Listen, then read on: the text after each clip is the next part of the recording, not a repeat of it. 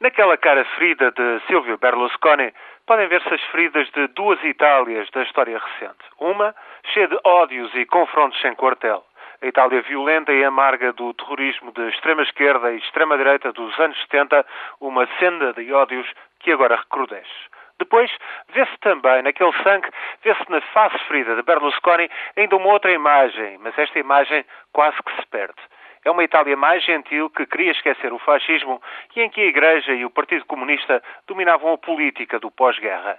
Essa Itália, sem máfia à vista, era a aldeia que inventou um escritor também foi muito conhecido em Portugal, Giovannino Guarecci.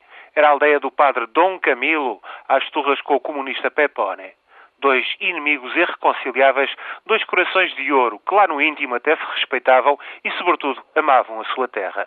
Uma fantasia deliciosa que gente mais entradota na idade deve recordar dos filmes em que Fernandel protagonizava o irrascível Dom Camilo e Gino Servi era Pepone, o crente da foice e do martelo. Toda essa fantasia se foi e a Itália de hoje está rachada ao meio.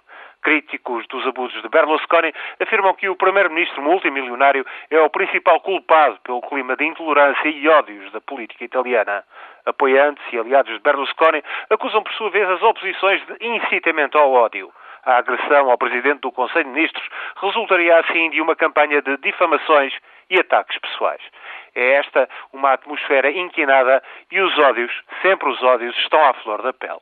Nos comentários da comunicação social, na internet, multiplicam-se agora acusações, recriminações graçolas, despropositadas. E, no entanto, sobra ainda qualquer coisa nesta Itália em transe da gentileza idílica do mundo de Dom Camilo e Pepone. É o caso do pai do homem que atacou Berlusconi.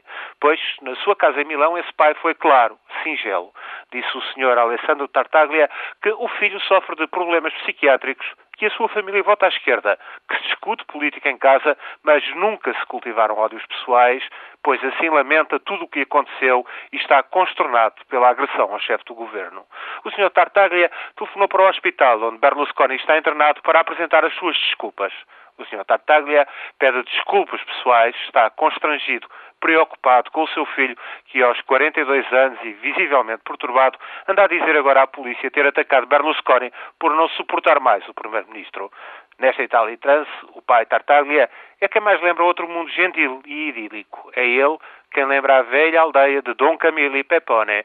Pena que o Sr. Alessandro Tartaglia quase pareça um homem só, solitário, mas, pelo que diz, um homem bem digno.